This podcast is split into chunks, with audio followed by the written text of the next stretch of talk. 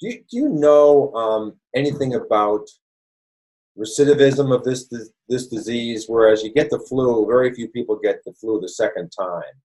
But I'm right. there are some people that appear to have overcome it that still test positive. Maybe it's just because it's IgG titer or something like that. But anything you have on that would be interesting.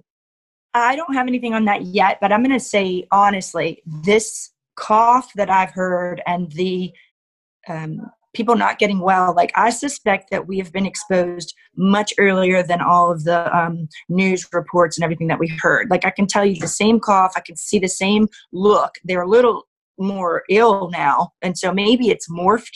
I do know that some other doctors are throwing around numbers like it's already got 40 different strains. I didn't see anything written about that, so I don't want to spread something that's not true. But I mean, we know that these viruses can mutate, so I expect that we will see some people who could get reinfected with something else. Yeah. So how do you describe that cough as being different compared to other infections? It's just like this dry. It's deep and dry, and then they would say, no, nothing's coming up. And, you know, half the time they've already come in on an antibiotic. And, you know, that's also our patients. Some of them have an antibiotic on board. Some of them have a Z-Pak. Some of them have the Plaquenil and the Z-Pak. Not all of them, you know. And some of them are still even coming in. We're asking them to get tested.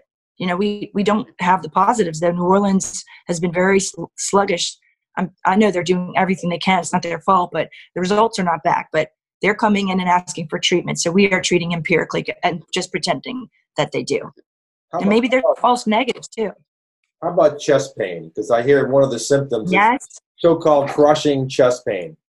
Yes, we've seen that in 2 patients. And the high fever, you know, it's beyond me how people can – this one gentleman, 11 days he had a high fever, and you know, he didn't remember that we existed, so his wife brought him in. But that's the one. The fever broke after 11 days. That's exhausting. I mean, adults having fever, it's really trying.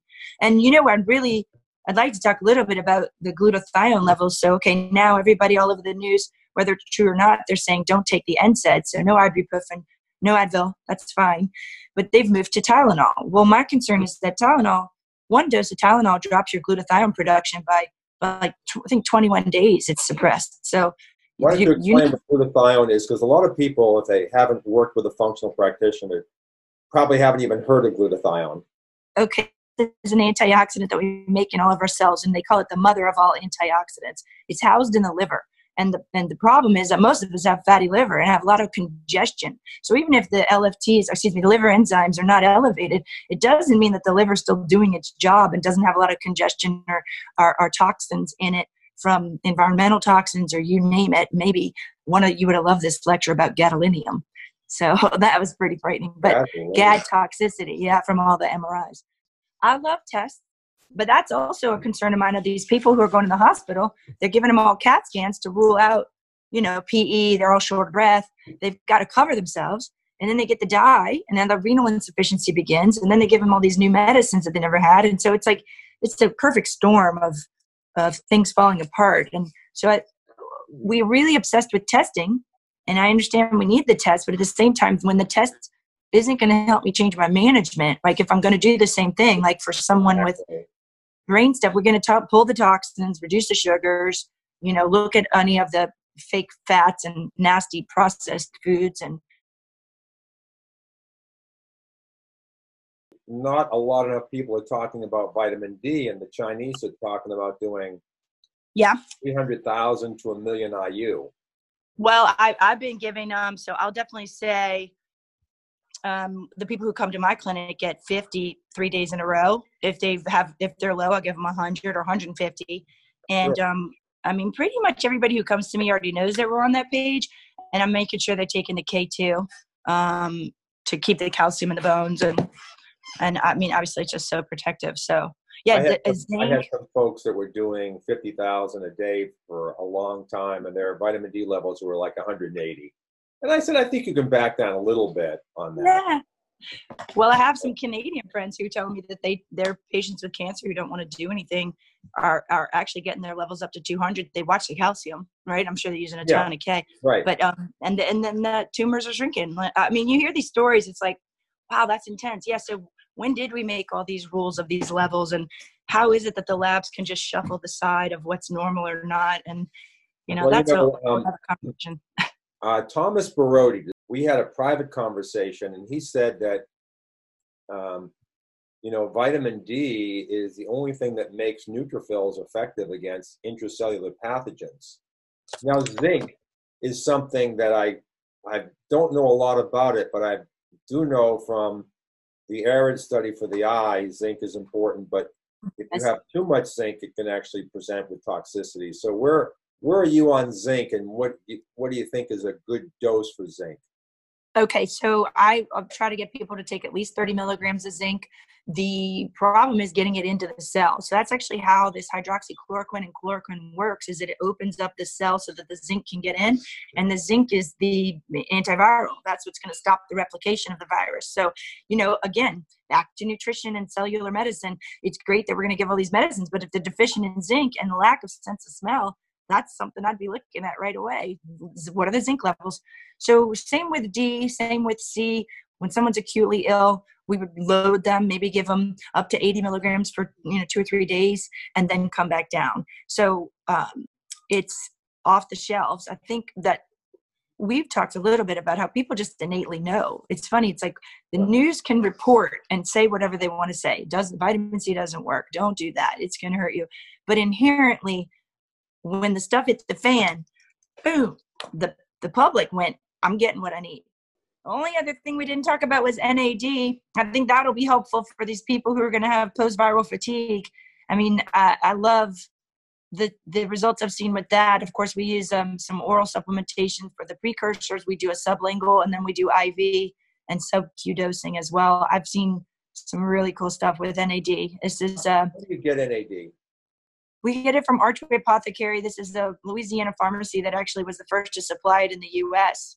to Paula and Dick Medier, who were very good friends with Dr. William Hitt, who was in Mexico using it first. And so my dad knew William Hitt, went down to Mexico, and so I knew it separately. Then I met them and just coordinated with them. They're doing great things with addiction, but I'm using it more for I'm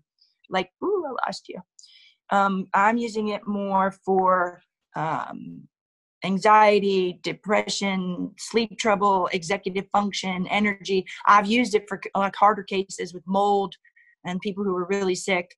But from an energy perspective, it's pretty amazing. And I can't wait to see more work with it. And I think, like I said, we're going to have a lot of tired people, because even the ones that don't come in for the IV, right? They're recovering at home.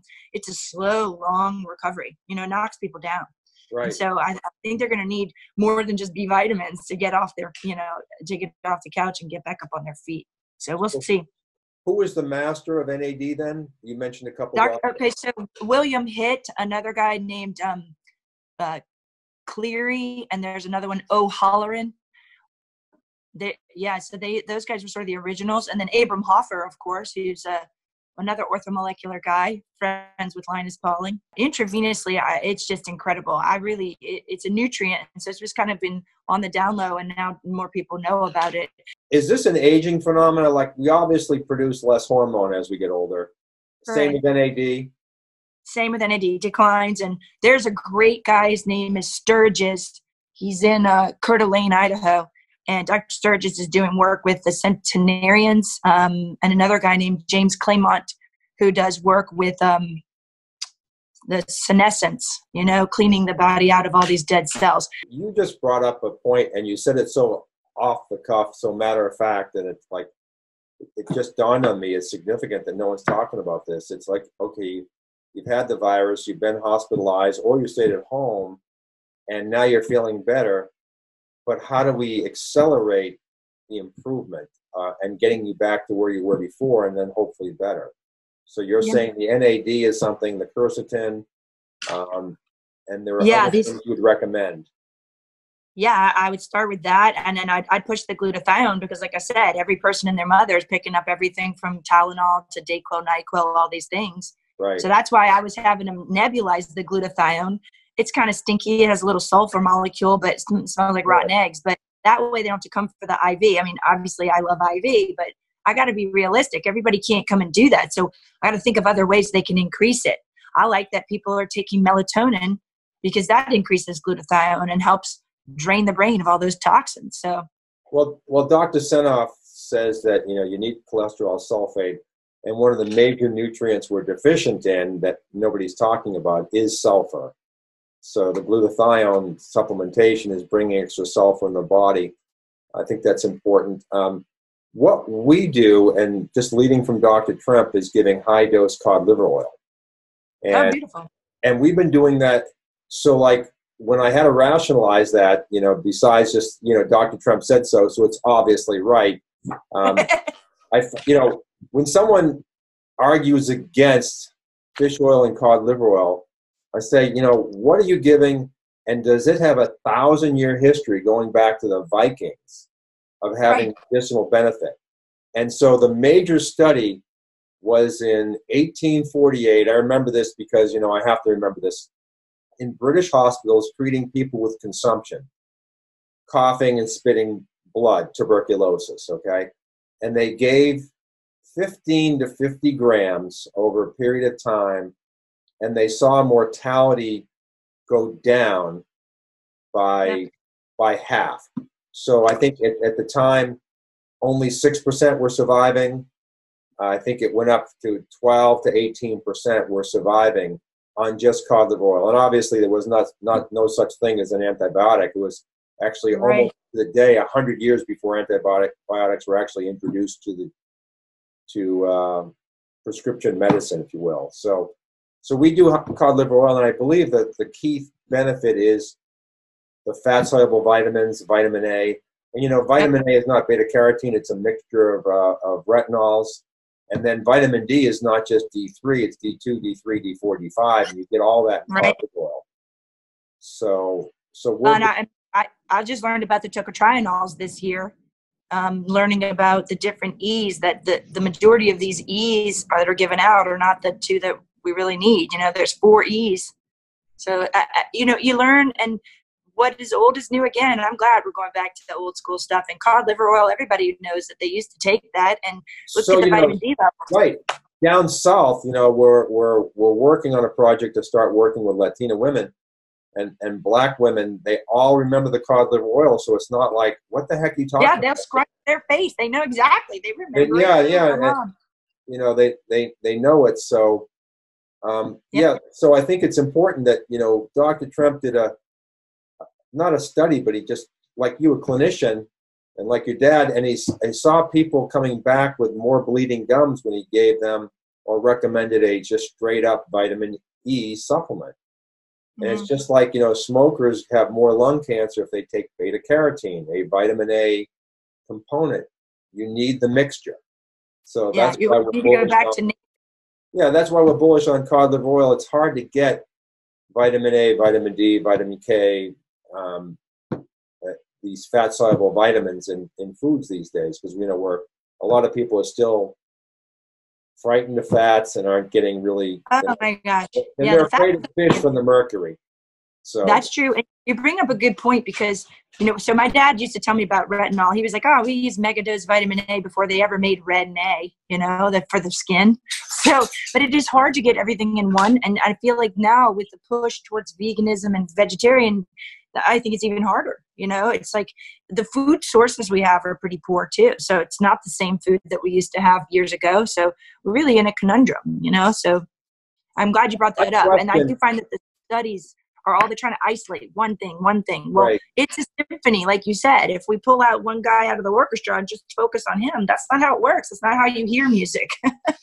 My wife proved for the maybe 50,000th time is that when you take high dose cod liver oil, adult acne goes away in 2 months. Wow. Yeah. That's nice, because a lot of adults have acne that are not happy about it. And I think it's vitamin A. So, no, likewise. And you're an uber doctor who really crossed many channels of health. And I think you can be an amazing spokesperson for the next phase of medicine that has to come out of this. And me as a scientist, all I want to do is support your busy clinical work with the science behind some of the stuff that you're already doing, so that we can create a new set of evidence. That's my goal. Evidence-based medicine for chronic disease. Yeah, you're giving me chills. I love it. It sounds good. I love your music. Keep playing it. All right, my dear. Great chatting with you. Take care. Talk to you soon. Have a great day. You too. Bye now.